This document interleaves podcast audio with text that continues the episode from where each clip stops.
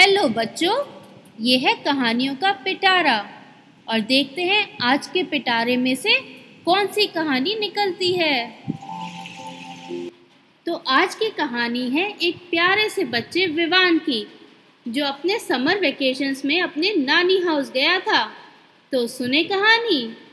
एक बार एक बहुत प्यारा सा बच्चा था विवान। विवान अपनी समर वेकेशंस में अपने मम्मी पापा के साथ अपने नानी हाउस गया। उसके नानी हाउस में बहुत जगह थी, बहुत बड़ा था उनका नानी हाउस। और विवान को वहाँ पर बहुत मज़ा आता था।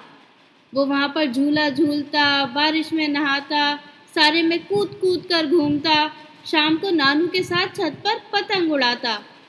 विवान के नानू की टॉय शॉप थी, लेकिन अभी लॉकडाउन की वजह से शॉप बंद थी और नानू भी घर पे थे और बहुत सारे टॉयज भी। विवान रोज गोडाउन में जाकर एक टॉय ले आता और खूब खेलता। नानी उसके लिए रोज यमी यमी डिशेस बनाती और वो खूब सारे बातें करते। एक बार विवान शाम को नानू के साथ पतंग उड़ाने छत पर गया। वो पतंग उड़ा रहा था और नानू छत पर वॉक कर रहे थे। तभी अचानक वहाँ पर एक बंदर आ गया। विवान उसे देखकर बहुत डर गया। उसके हाथ से पतंग छूट गई। और वो डर के भागने लगा। लेकिन उसे भागता देख बंदर और तेज़ी से उसके पास आने लगा। ये देखकर तो विवान की जान ही निकल गई। नानू का मुँह भी दूसरी तरफ़ था और उन्होंने बंदर को नहीं देखा। तभी विवान को याद आया कि नानू ने समझाया था कि कभी भी डॉग्स और मंकीज को देखकर भागना नहीं चाहिए, वरना वो भी तुम्हारे पीछे भागने लगते हैं।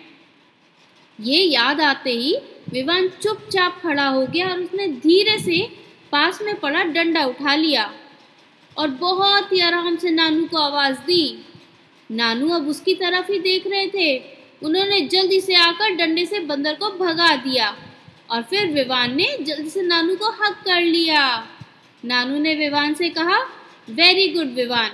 तुमने आज ब्रेव बनकर दिखाया और खुद को बंदर के काटने से भी बचा लिया। ये सुनकर विवान को अपने ऊपर और भी कॉन्फिडेंस आ गया। तो बच्चों, ये थी आज की कहानी। कैसी लगी ये कहानी? अब अगली कहानी कल सुनेंगे।